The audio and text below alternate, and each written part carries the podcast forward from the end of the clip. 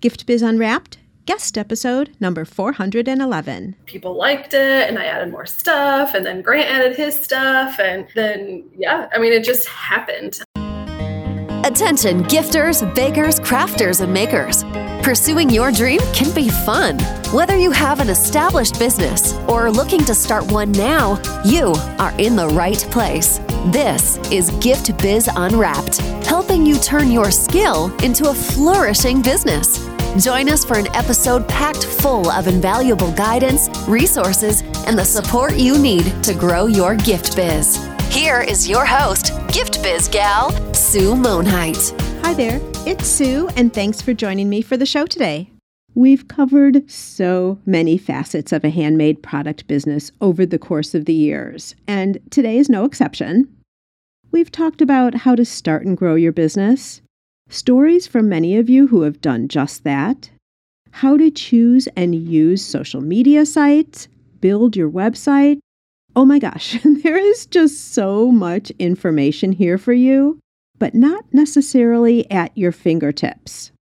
So, I've made a tool for you that categorizes by topic the episodes of this podcast, but only the ones that stay relevant over time. Because, yes, let's face it, there are past shows that just don't work anymore for us today. The world is changing so fast, right? You can use this tool to zero in on whatever topic you need at the moment. Do you want to hear from others in your specific industry? How about details on Pinterest or setting up an email strategy? You can now easily find the right episodes and create your priority listening roster. Consider this your Gift Biz Resource Center at a glance. It's a Google Sheet, best viewable on your computer versus your phone. Make sure to look on the bottom where there are five separate sections for easy topic reference, kind of like chapters of a book. It makes finding the shows to help you with what you're working on right now so much easier. To access this free resource, go to giftbizunwrapped.com forward slash topics. I'm really excited for us to get into today's show.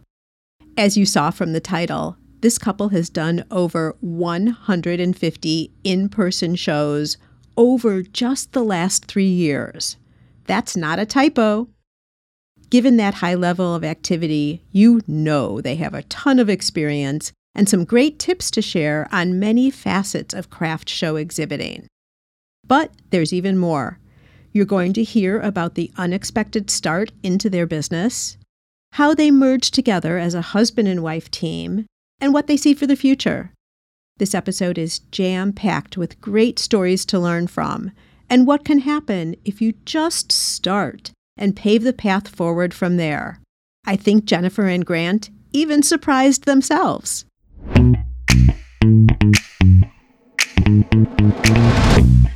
Grant and Jennifer Anderson are a husband and wife team out of Brownsburg, Indiana, and the owners of Uptown Common. Jennifer started Uptown Common in late 2019, selling macrame products, including plant hangers and wall hangings. Grant began adding leather goods to the business booth early in 2020, and shortly after that, they also started selling plants so customers could complete their plant hanger entirely in their shop. Uptown Common travels around the Midwest to artisan markets. To date, they've done nearly 150 markets. Can you believe that? 150? Grant and Jennifer also hosted their first artisan market last year, which was an exciting undertaking. They leveraged their significant experience as vendors, as well as the relationships with other show vendors that they had, to make their show one that will continue into 2023 and beyond. Grant and Jennifer, welcome to the Gift Biz Unwrapped podcast. Thank you for having us. Hello. Hi, I'm so excited to talk more than what we just said in the intro, but learn more about Uptown Common. But before we do that, I have a motivational candle question for you. This is something that I ask all my guests before each podcast to get to know you in a little bit of a different way. And you guys said you each had your own candles. Jennifer, why don't you start? What would be your motivational candle if it spoke everything about you? A color and maybe a quote or a saying.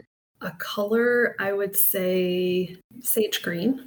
Ooh. And a word, bold. Bold. Okay, why do you pick sage green? I think it blends with everything. Mm-hmm. well, I'm kind of thinking with your planters. You know, that's where my mind went first. Yeah. Are you a naturey type of a person? And yes, we do a lot of hiking, and we have. I mean, I don't know if you ooh, we have lots of plants. We sell lots of plants, so I mean, that's a good connection too. Yeah. oh, perfect and bold, man. You need that for starting a business, no matter what, right? Yes. I bet you some of that'll come out in the story as we go, for sure. Okay, Grant, let's talk about your motivational candle. So I was also going with green. We didn't discuss our candles with each other beforehand. So. oh, I love it. Does it have a different hue or is it also sage? Not so much sage, no. More of yeah, what you'd see in plants, things like that. Just and of course, this time of year, central Indiana, everything is brown and gray and not pretty. So yeah, looking forward to spring and the green coming back on the leaves and the grass. So definitely kind of uh, the renewing of life here from the winter. Yeah. And I think for mine, I would have El Roi coming out of Genesis in the Bible, the God who sees me, and just something, especially running a small business. We're all fighting for exposure, fighting to be seen on many different social media. Etsy is another one, which we've kind of dipped our toes into a few times, but those are all difficult places to kind of get noticed. So, kind of looking back to that and knowing that our Creator does see us, regardless of how we're doing here in the world and the efforts we're making. I really like that. It's a nice overlay mindset to think about when you are struggling getting visibility everywhere else. It is crazy out there trying to get noticed and then, you know, have deeper conversations, etc. Hence all the one-on-one shows you do, which is great, right? it's way easier. Oh yes, sounds easier. I think we all kind of thought way in the beginning when technology, you know, like the web came about and all that as makers. Oh, well, I can just sit home behind a computer, put things up, people will see and buy my products, and life will be beautiful. And we all know that is not reality. We've talked to some people who have made that their reality but it takes a lot of time, a lot of focus, a lot of effort. So we met a lady last year that was doing jewelry. Met her in Chicago, La Grange actually, outside of Chicago, and she was that was going to be one of her last shows. So she was going to do what just a couple shows a year after that. Mm. So Jennifer ended up buying a necklace from her, and but yeah, she, she hit it online, but took a lot of years of dedication to get there. Yeah. I mean, that's the thing. You just don't go online and everyone miraculously finds you, right? You've got to work the system. So I think that's the fun thing about a maker business, too. Well, a business for yourself, but a maker business is you can go out to shows and interact with people if that's what you like to do, or you can stay home and make. I mean, we have a lot of people who are listeners who, for whatever reason, maybe they're taking care of someone who's homebound or they themselves aren't able to get out and be as mobile, then they can sell online or a combination combination of the two. You can really write your own recipe, however you want to do it. But no matter what, it still takes work.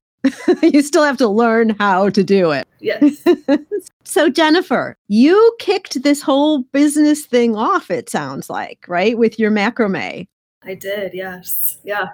And I'm guessing you guys were already married at the time. Yes. Okay.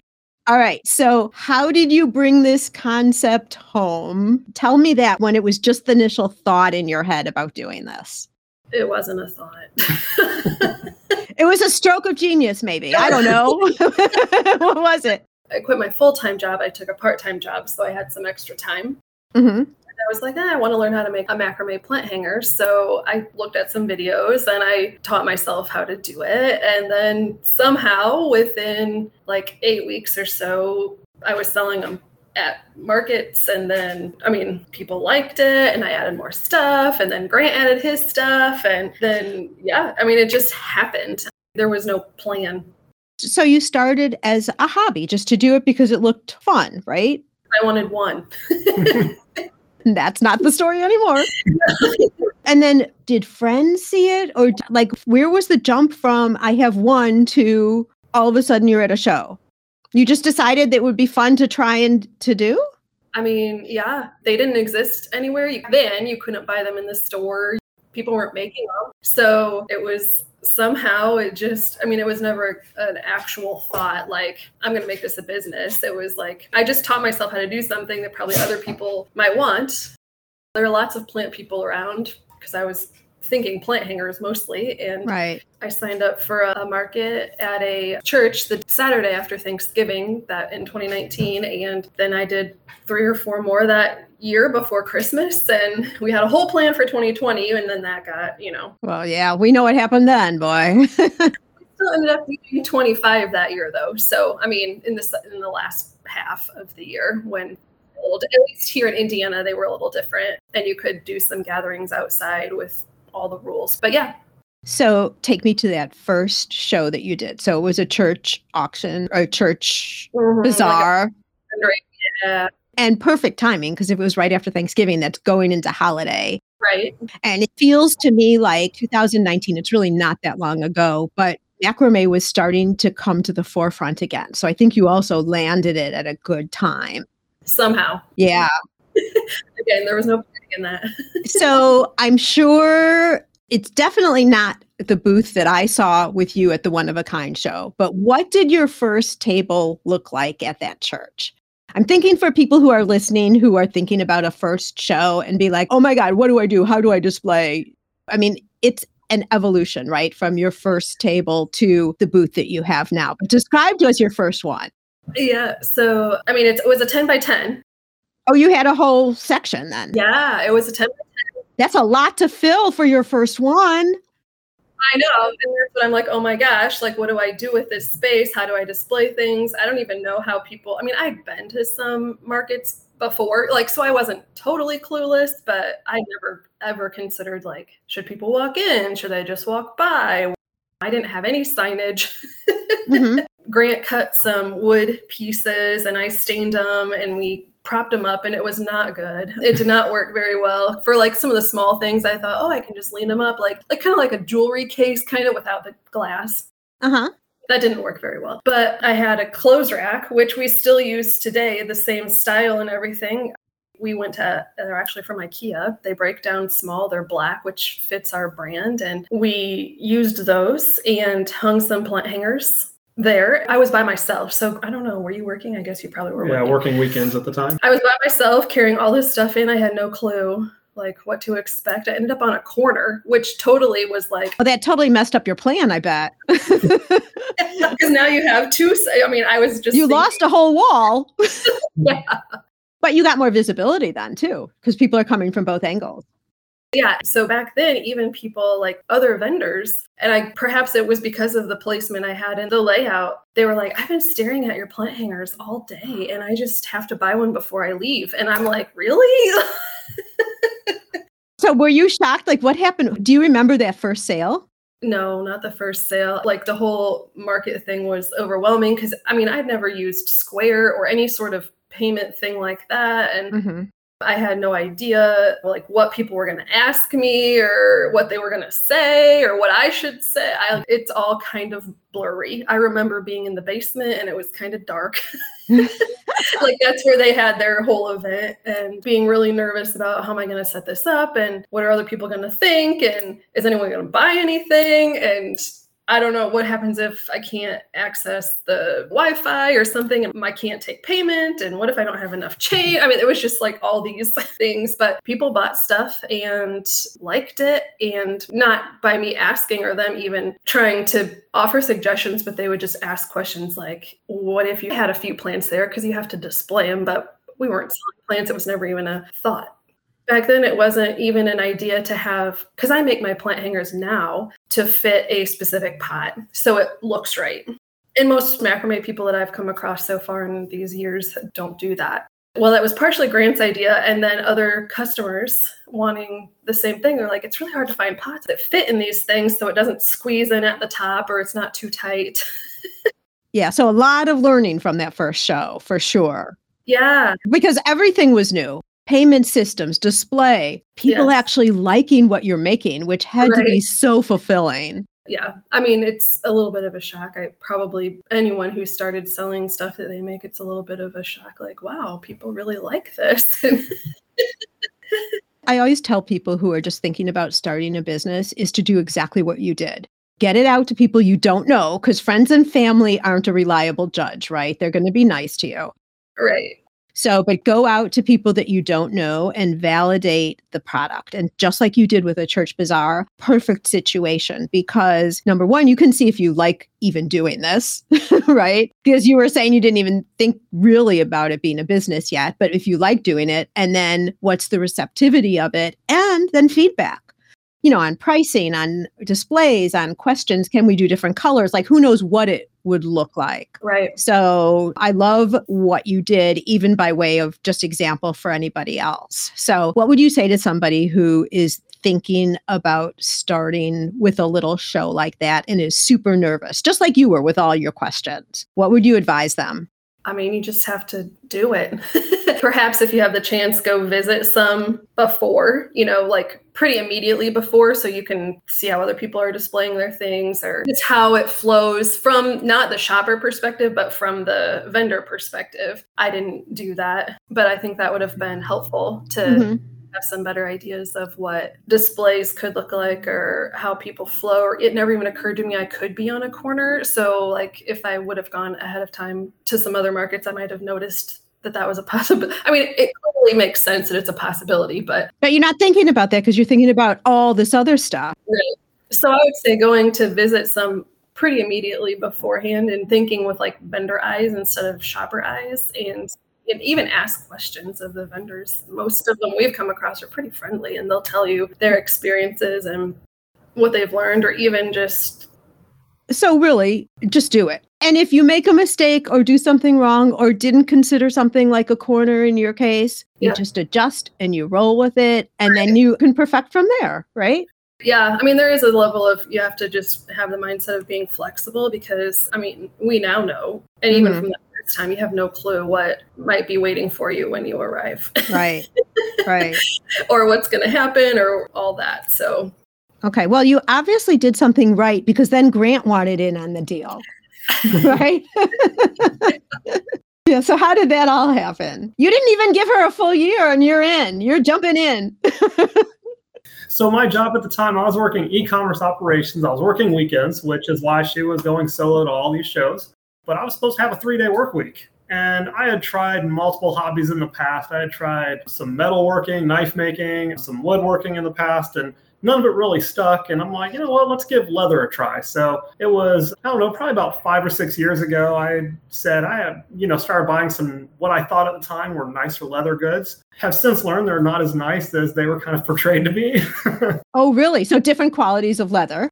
Yeah, different quality. And the build quality was great, but the material quality was lacking. I see but yeah, so I started learning more about this and decided with a three day work week, I needed a good hobby that would prevent me from, I don't know, working out for 30 minutes and then sitting around for the other 23 hours in the day watching television.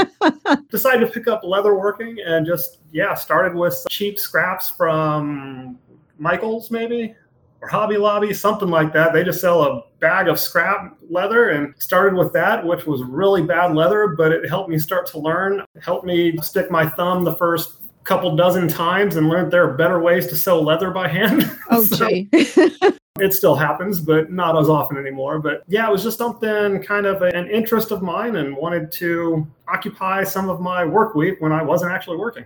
So, were you doing that thinking, ah, Jennifer has a booth and maybe I can do something. Maybe she'll let me in on the booth biz. I don't really recall how it came about. I mean, that was probably it because why? So, think to the first show that you guys did together. What leather products did you introduce with her macrame goods? So, the first show where leather products were in, she was probably by herself still. Yes. I'm pretty certain of it because I was still working weekends. Mm-hmm. And it was probably, I had some different, well, actually. July, maybe July 2020 perhaps, and actually have a lady who's been a repeat customer since then that bought one of my first wallets. And I am completing another one in a different color for her. I don't even make that wallet anymore, but she wants another one in this particular color. So we're going to make it happen. And she is an in with the maker. So Absolutely. So uh, kind of went from there. My first real mass produced wallets are Slim Wallet, which we're going to stop carrying in the booth, but we still will have available. But yeah, just always yeah, looking to that next thing. I don't know if keychains were part of the early. I, I could go back and look at pictures, but yeah. it was. You it guys, was, it wasn't that long ago. it was no, no, and it was clearly mostly macrame. That's what people would have noticed if. yeah. if they didn't stop to talk, like if I could talk with them, they may not have even noticed hmm that there was leather. And by then, I'm not even sure when he added leather if we even had like signage or, I mean, it was still like new. Okay, so when did you decide on a name and formalize it, the business? Was that that after both the products were made and No, it was from the start. oh from the start? Okay. It was already in my head. The whole brand really was already in my head somehow. Well, how did it appear? Like how did you think of the name?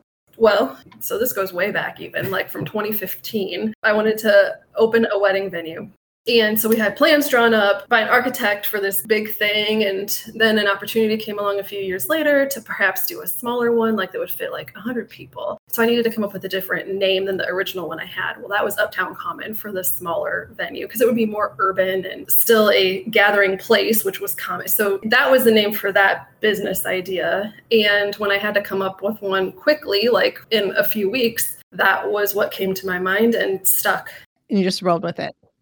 Yeah, and it has worked really well. I didn't know Grant was going to add in leather, but it still works. Yeah. I feel like the black, it's strong and sturdy like leather, you know, long term, and it has a little bit of a vintagey retro feel to it, which really is macrame, but also leather. That's quality things are not as common to find currently. It's more of a vintage, I, you know, Right. Vintage reinventing itself for today. Yes. So it always existed from the first market. We just didn't have any signage really that people would start recognizing. But the black showed up in the tablecloths, the brass. Well, I don't know if brass showed up quite that early because finding uh, brass display pieces is kind of hard. we have some now, but they're in their vintage, actually vintage pieces. But yeah, I mean, it was always there, was always part of it, and it has worked. And as far as I can see, will continue working when macrame is kind of, you know, it's a trend, so it's going to decrease. You envision this being a rolling product situation, like depending on what's in, what's coming down the pike, et cetera. You might integrate in other things. I mean, you don't know what the future is going to hold yet, but so it's going to be fluid. Uptown Common will stay the same, but the products might be fluid based on popularity, culture, or whatever. I mean, I would think macrame goes away and it's just leather, really. Hmm. I mean, we've seen that happen already. Mhm. And we already had discussed, like in 2020, you know, how long is macrame going to be popular for? It, you know, trends come and go so fast now. And it was starting to get popular. You'd see it on HGTV and all those places. And then you started seeing like walls of it at TJ Maxx and Marshalls, and you can buy it online now. So it's eventually, and maybe sooner rather than later, going to lose its interest for people. But leather has already picked up. Like it's already switching. so macrame got us here. Leather is going to get us forward.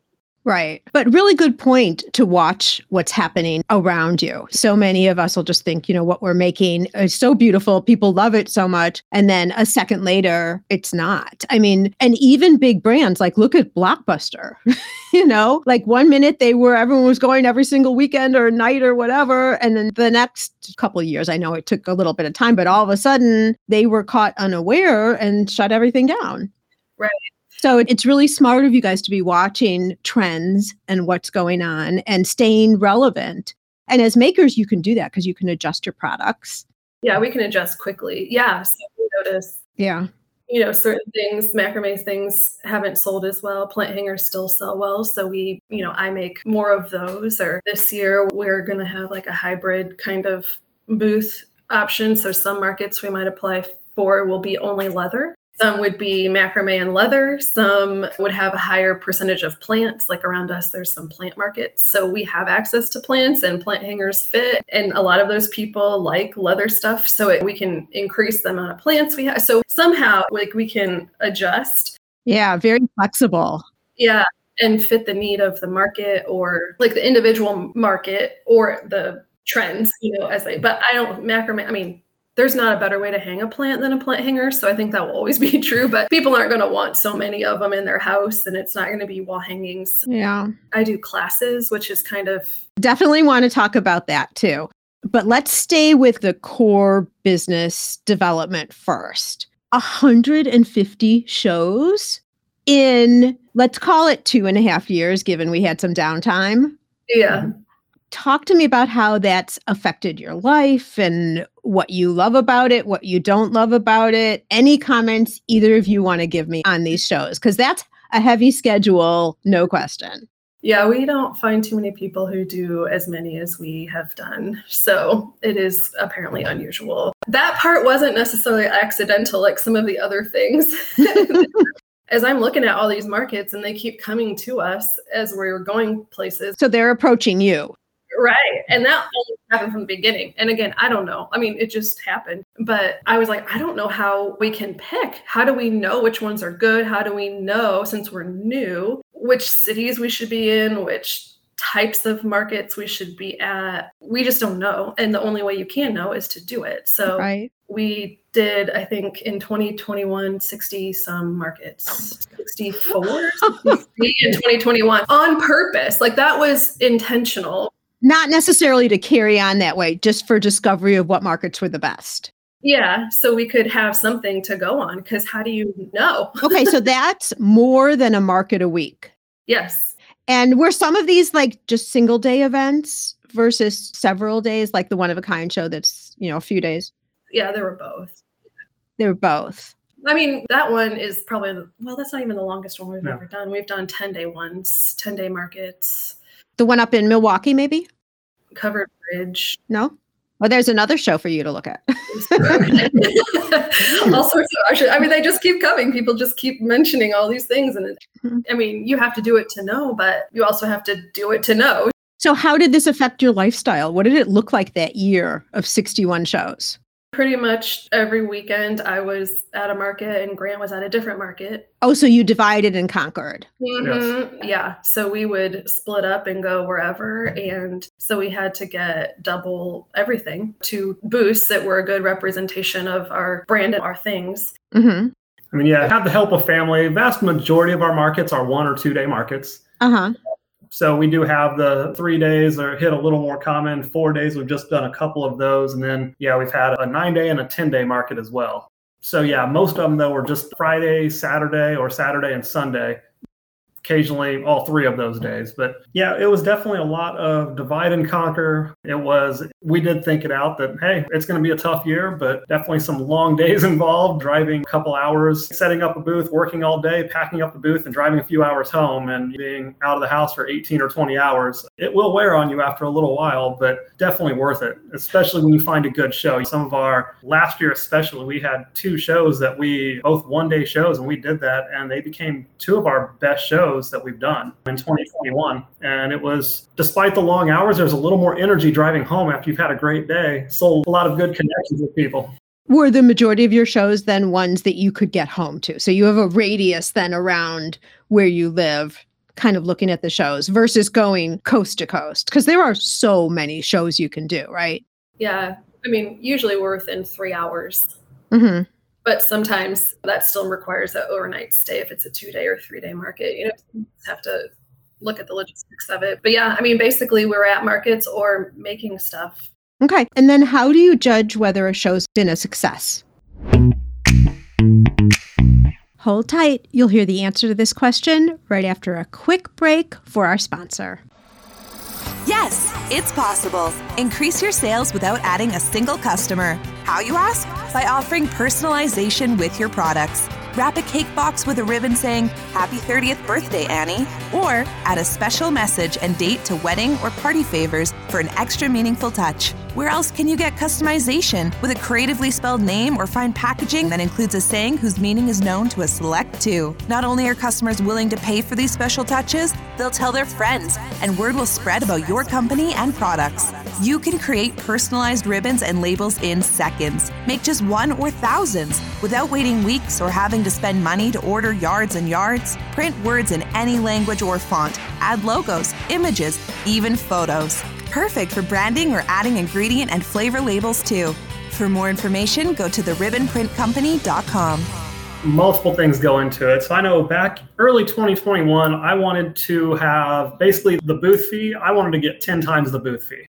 And that was kind of a marker that I had in my head for whatever reason. As we've gone through time, it's obvious that paying $200 to get into a show and making a thousand is better than paying $75 to get into a show and making 750 if you make more money that way, or maybe my math didn't work out in that instance, but the 10 times rule doesn't necessarily yeah, play out all the way. So that was something early on. Obviously, sales are a big deal. We can't go to these shows, pay the booth fee, pay possible hotel fee, travel everything else, and come away losing money. Can't do that too many times before you're no longer a business.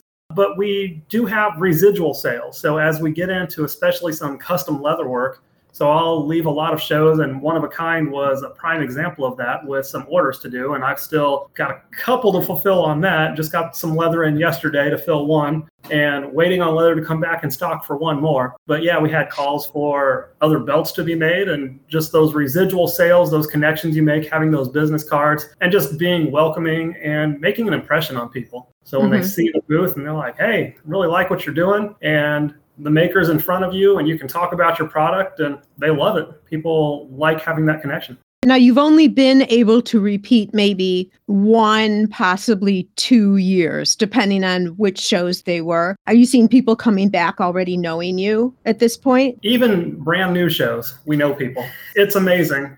Because people like to go to these shows, right? Like if it's a lifestyle that they like to go to craft shows or farmers markets or whatever, then they go to multiple ones too. Yes, they'll go to multiples, and from a vendor perspective, they will follow you and see what shows you're going to. Ah. And we've got some of those customers, they come and find us. And they just, hey, if you're doing this show, it's going to be a good one. Mm-hmm. And when you hear that from a customer, like that definitely lifts your spirits. And it's like, hey, we're doing something right here. Every time someone buys something of mine, I feel a little humbled. Mm-hmm. Like they're spending their hard earned money for something that I made by hand. Right. So it's definitely something humbles me every time. I'm thankful for them trusting in me. Stand behind my product. I don't think they're making a bad choice ever, but it's still just something that kind of catches me off guard every time. Well, I have to say, like you two work the booth so wonderfully because it's such a joy to go in and chat with you. I don't know if you remember my interaction with you guys in the booth. I was the one who sat around that coaster spinning thing for like 45 minutes, deciding because I had to have the right colors. Absolutely. And you also offer customization in your booth. You might remember this now. I had the dog print with the heart coasters, and I had the dog names. You engraved the dog names on them for my daughter for her. It was one of her Christmas presents. Yes. The dog names were Ladybug and Oscar. Does it ring a bell? the tan coasters, yes, rings a yes. bell. yes, you're right.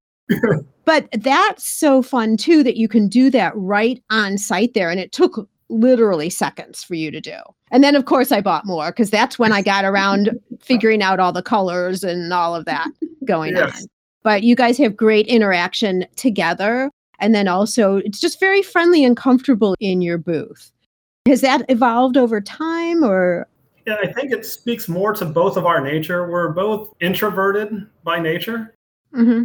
We want you to feel welcome, but not us hovering over you saying mm-hmm. don't want to be pushy not trying to do hard sales or anything like that. Just hey take a look around. If you have any questions let us know. Right.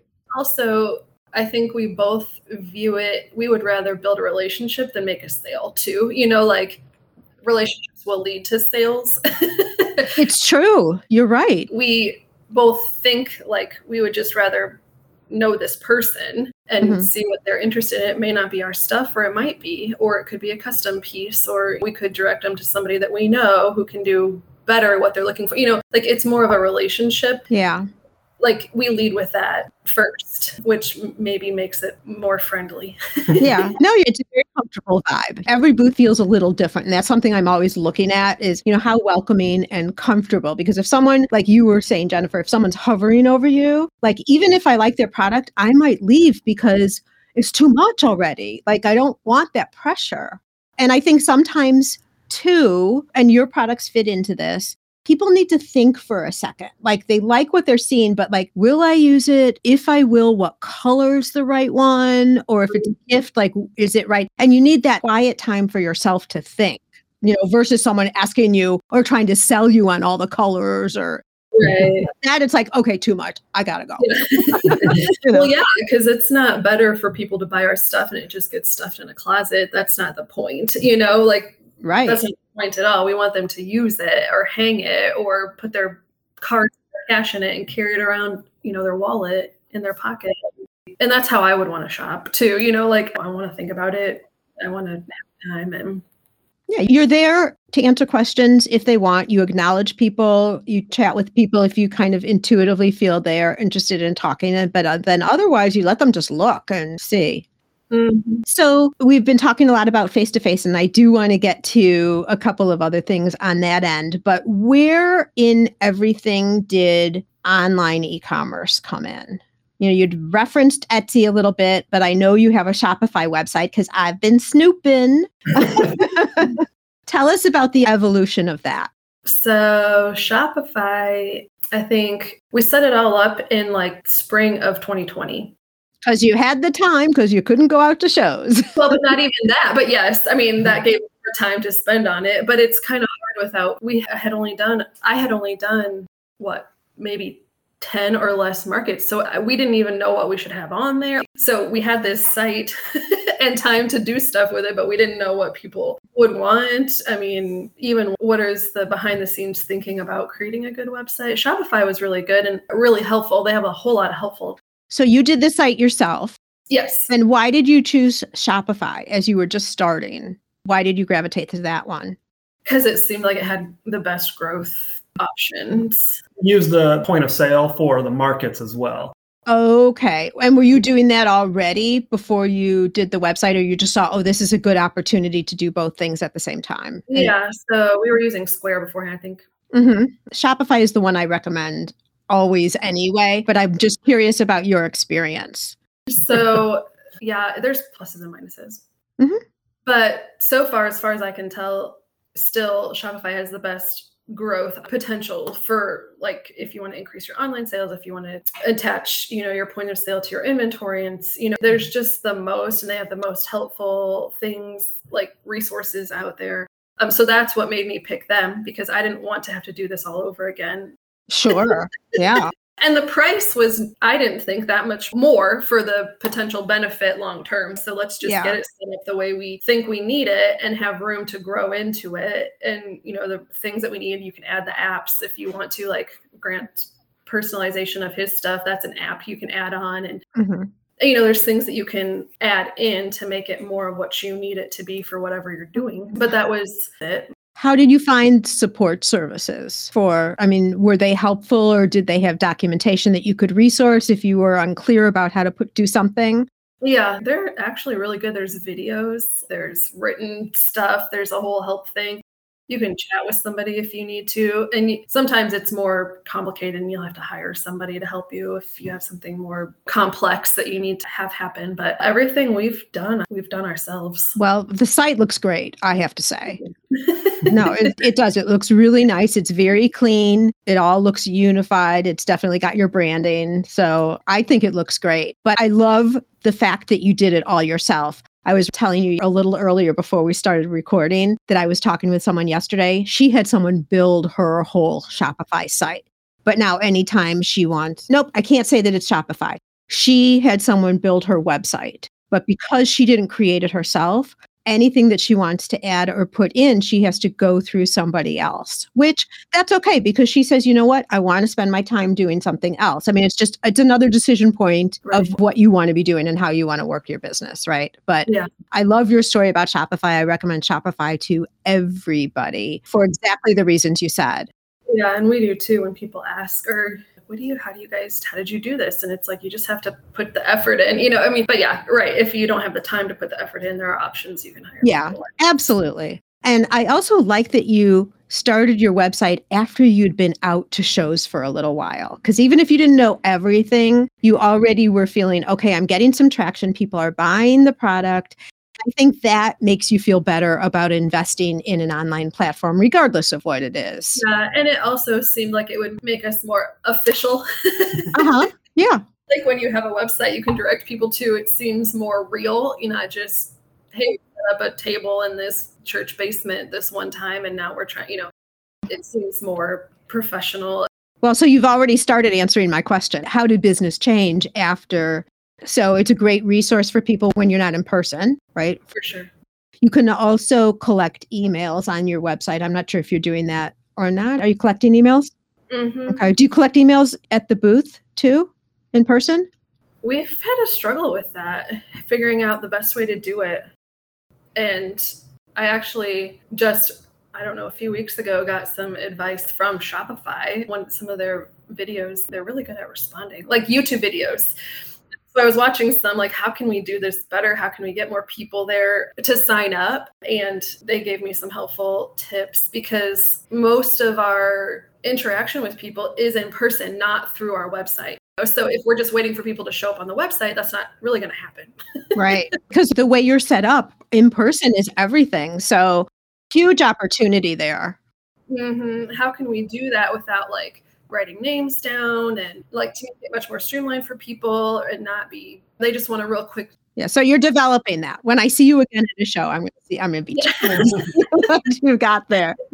So let's carry on because there are so many things I want to talk with you about. But so it sounded like you dabbled in Etsy a little bit, but then you gravitated to Shopify right away. Is that kind of the story? Do you still have an Etsy site shop? We have an account, but I don't think there's anything on there right now. There's so much noise. It's Mhm. just tough to find traction. At some of the shows, actually, one of a kind, we saw someone from Michaels who is they're launching something at small makers. And so we haven't heard any follow up on that, which I was expecting to hear by now. So I don't know what exactly they're doing, but we met representative in Glen Ellyn, College of DuPage. We did a show, and then at one of a kind, he was back. So that was just another connection and just one of those you know we're at this show in chicago we haven't been here before huge show and here comes someone we know There you go. Yeah. and it was kind of cool seeing people again and yeah we saw a handful of people again up there Nice. macrame was never on Etsy. It was leather yeah that just he leather. tried to I think that's smart too, because if you were going to put both up, you should actually have two shops, you know, for Etsy, you know, because Yeah. people, that's a whole nother story. We're not going to go all the way there. okay. Social, where does that fit into your plan? Or does it, since you're doing so much mm-hmm. in person? Mhm. Yeah, we do a lot on social media. I think. I mean, it's hard to come up with something every day or most days. You know, you got to have good pictures. You got to say something smart or something funny. Mhm. and there's always new like stickers and new things that you have to learn, and people pay attention different ways. And so it seems like a lot, but What's your platform of choice that you focus on the most? We get the most engagement on Instagram. I was thinking you'd say that. Yeah. we have it linked with facebook so everything goes over there but yeah Mhm. instagram is definitely where we see most of the back and forth Yeah. Well, and you guys do have a lot of content because even just pictures at shows, you know, I mean, now that Instagram doesn't have to be the formal, staged, beautiful magazine type photos anymore, you know, you could do stories or reels or whatever. You've got Yeah. so much with shows too. Yeah, and we just started doing some more videos, I don't know, the last half of last year, and that has helped. It's kind of scary. Doesn't have to be scary. I mean, Once you start doing it a bit, you know, I mean, it seems like a scary thing to start doing, but once you start doing it, it becomes less of a big deal. Although you just don't want to say something stupid or whatever. But And if you do, you do. Like it doesn't even, well, you're talking live videos too. You know, like you can do video and then place it up. But I'm thinking, like, Grant, when you do the lettering for the coasters or other things, that would even be cool just to see how that's done. Yeah. Placing the letters, doing the stamping, showing the finished. I mean, that's a reel right there, you know, at any show you do. So, social media as well. Okay, let's talk about your classes. How did that start? At the end of 2021, I was at a market and a woman asked me if I do classes. I, and previous to that, people have asked if I did classes, and I was like, no. like, what do I know? How could I teach you? What do you But- know? You make these beautiful macrame hangers.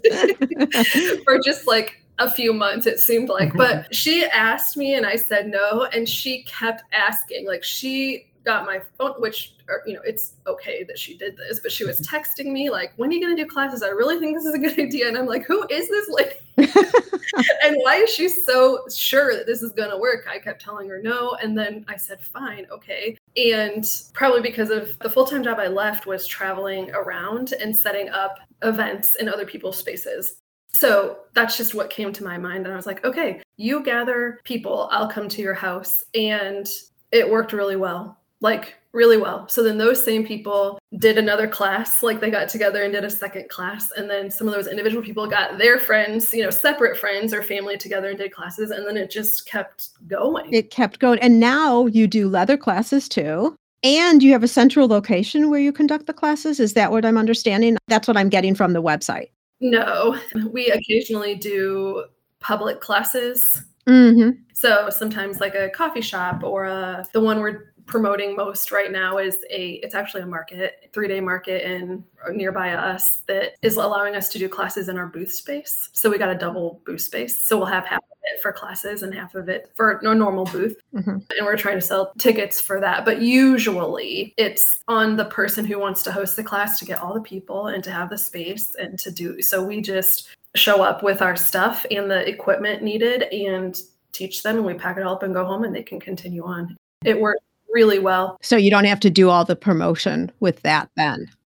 Right. And it's a good feel because they all know each other and they want to hang out Mhm. together, which there's nothing wrong with public classes. Clearly, we're doing some, but it is easier because they know each other. There's less awkwardness in the beginning when you're trying to get people to know each other and feel comfortable.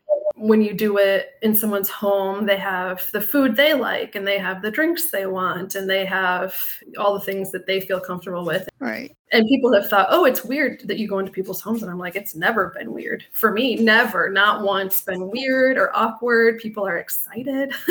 Well, yeah, and it's a much more comfortable environment and we're used to that from all the old, you know, pampered chef parties and all the things from the past. But I have a question for you. I've had conversations with makers before because I feel that they're at the point where they should be doing classes. And mm-hmm. their comment to me is, no, why am I going to share how I make this? Because that person is going to go and start a company and then be my competitor. no. like, I mean, all these people, and I don't even know how many hundreds of people have been in a class, like, they're there to have fun. And really, if they wanted to compete with you, they could go look up, like, with macrame, you can do what I did and teach yourself from YouTube videos. Like, it's not, what's the word, top secret, pr- proprietary. Like, there's nothing Right. it's just putting in the effort and most people are not interested in putting in the effort and if they were i would say go for it if you think you want to do this there's places you can do it and i'm glad to help you if you want to but The other thing is they see the intricacy and that it's way more difficult than it looks.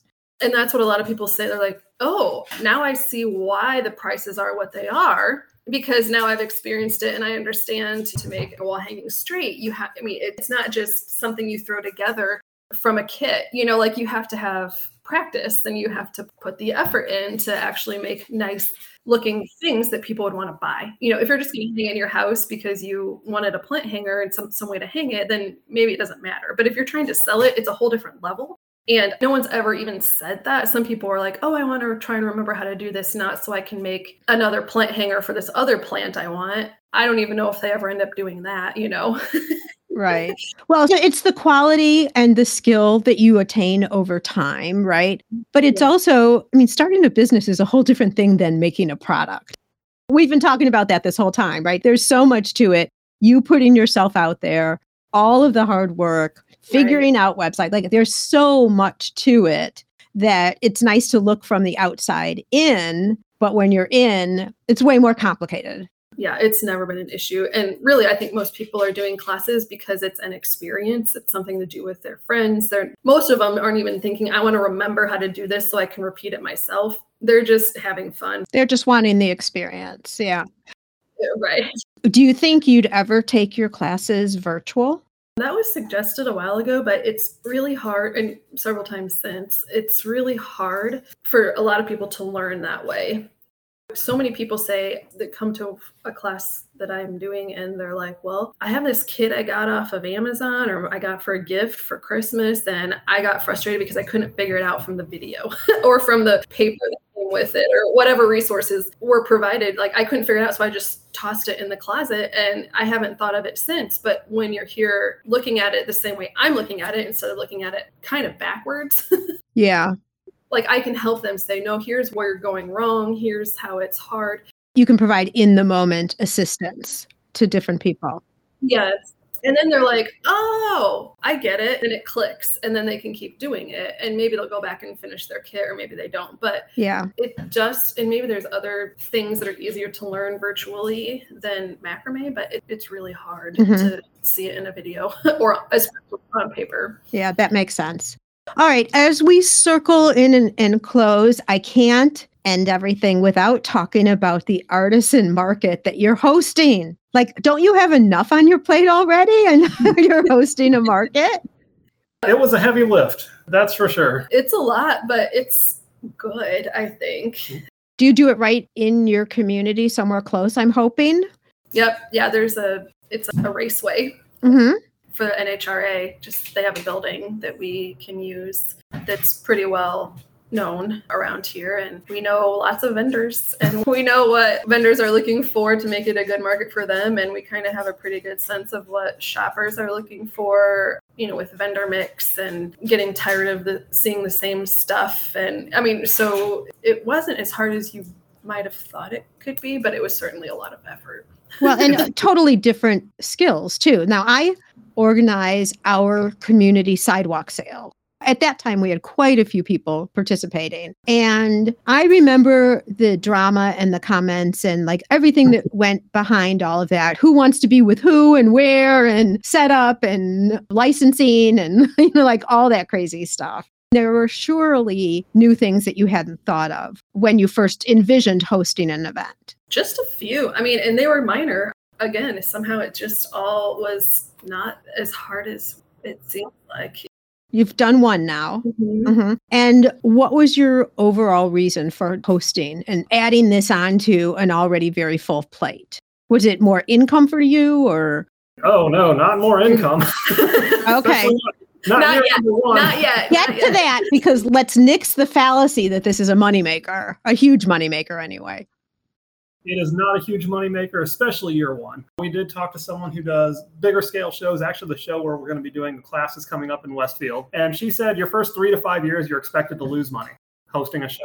Mhm. So we were not surprised to lose money, but yes, we certainly lost money last year, but gave us something really solid to build upon. Mhm. I think, I mean, we saw some small things we would change, but overall was pretty predictable. We've been at enough shows that we kind of knew, hey, where are pain points for a vendor that we can take care of? And that was one of the top feedback that we got from our vendors was something that we addressed, which one of a kind does so. They do the, have the porters to take everything up to your booth and we had people help unload cars and get everything into the booth which it was less of a headache for us because we could get traffic out of the way but vendors definitely appreciate it also because their cars unloaded in five minutes instead of 30 minutes when you're carrying stuff yourself And let's face it, a physical show is a lot of work just being in the booth during the show, not even the setup and the teardown part. So your would you say that, you know, what you got out of it was being able to put on a show that addressed some of the issues that other shows, you know, pain points of other shows to see if you could create a show that became all the more valuable to its participants? Yeah, and also there's nothing like that in our area. So like we travel all over, we could see that. Like there's this empty space around us where there's nothing like what we envision or the places we even go happening of the quality and of the type of shopper that we need to be successful. It just doesn't exist nearby us. And Mhm. so we thought we could do it. So we did. And you did. and you did. To your point about being bold, right? Yeah. it was really the market was very much in line with running the business so it's not the big grand thing that you do well it's the daily tasks that you do day in and day out that keep it on pace Mhm. And that's the same thing with running a small business like this. It's not the new product, it's making sure that every wallet that I make has that same quality and paying attention to those small details all the time. I'm currently in project management. It's the, very much the same thing there. It's everyone's looking for that home run. What's going to be my big break? And your big break is just doing the same thing over and over with quality, with intention, and just kind of setting a course and sticking to it. Yeah. So we were talking a few minutes ago about people stealing, oh, well, I'm going to build a business and be a competitor. And one thing I saw at a show that we did 2021, I went around, I was going to promote some other booths on our social media, just kind of promote the show in general, and went up to a booth and I said, hey, do you mind if I take some pictures? And he's like, oh, I don't mind. No one's going to copy my work. It's too hard. it was that mentality is a good one that no one wants to do what I'm doing. Like, yeah, it looks cool, sounds like a good idea, but even if they try it, they're going to get a couple pieces in and decide, eh, I'll let him continue to do it. This is too much work for me. So hearing that perspective was definitely a different one that you don't usually hear at those shows with a lot of artists that are very protective of their work. Yeah. And I feel like even if you made the exact same thing, it's the personality you bring to the booth, like we were talking about before. It's the way you do emails or you process your branding, your website. Like it's all of this together. Of Mm-hmm. course, you got to start with a good product, but all of it together, which is why no, especially with handmade creators, no business can be exactly the same. It just can't. All right, I lied to you guys because I told you I was going to finish with the artisan market question, but I do have one more question. As a husband wife team, how do you integrate the business into your life so it's not always all business? Mm, it's pretty much always all business. and you play off each other so well. I mean, you can just see the fun and joy you're having in it. I'm sure not every minute of every day, it's reality. But there aren't certain times where you're just like, we're not talking work, like, or we're only working just this time of day, or it just free flows as it will. Kind of free flows. Mhm. Yep. As things need to get done, we try to go up there and get them done. So our, our workspace is all upstairs at our house. Mhm. So it is a little bit separate, not really working in the dining room, but we don't eat in here either. So Okay. All right. Well, I thought that would be a curious question because, you know, there are some people who think of going into business with their significant other. Uh-huh. And I'm guessing sometimes it works and sometimes it doesn't. So, but for you guys, what you're doing right here is working beautifully. we- we've heard both sides of it. Yeah. Yeah, we've heard people that it's worked and others that it's, it's not a good thing for them. So Yeah. for us, it's worked, but definitely, yeah, it can be trying at times. It's a lot going on, and we have stresses from our individual work that needs done, and those can roll over into the business and everything else. So it can it can be challenging, but definitely rewarding at the same time. We do try to maintain, you know, some things outside of the business as well, trying to getting more involved in our church, things like that. So Mhm. it's not just work all the time. Try to keep some things. Try to do some balance one way or another. Yes, absolutely. All right. We've talked about your gorgeous products. Where can people go and see them? What's the best place? Best places to come see us at a market. And on your website, do you have a list of the markets that you're at? We do. Yes. So uptowncommonhandmade.com. Mhm. And you can see most of our products on there. We do try to keep that updated, but we do run our markets from Square right now. So the inventory is not tied. We can talk to any vendor about the positives and negatives with Shopify versus Square. We found that Square is really great for in person markets. So that's why we do that right now. But yeah, visit our website, leather stuff, even macrame. We're fully customizable. Beautiful. And the website is uptowncommonhandmade.com. okay. And over to Instagram at the same name if they wanted to check that out. Instagram and Facebook just at Uptown Common. Okay, perfect. No handmade after it. Yep. Wonderful. Well, you guys have been so much fun to talk to. I've loved hearing your story. I hope my questions weren't too deep, but you've really brought up like some really important points about a journey on the way as a handmade business. And the fact that you're doing as many shows as you are clearly makes you professionals, even within just like two and a half, three years. Jennifer and Grant, thank you so much for coming on the show today. Thank you, Sue. it Thank was great talking to you. you. I love this startup story so much because they didn't have everything figured out before they passed go. As Jennifer said, it just kind of happened. They obviously went all in on one person shows as their sales strategy, which fits their style and is paying off nicely.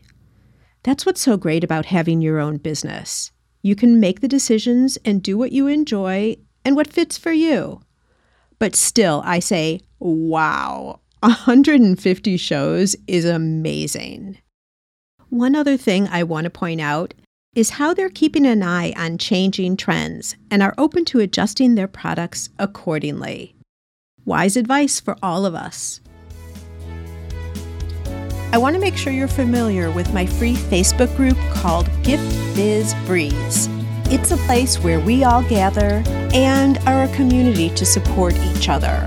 Got a really fun post in there that's my favorite of the week, I have to say, where I invite all of you to share what you're doing, to show pictures of your product, to show what you're working on for the week, to get reaction from other people, and just for fun because we all get to see the wonderful products that everybody in the community is making.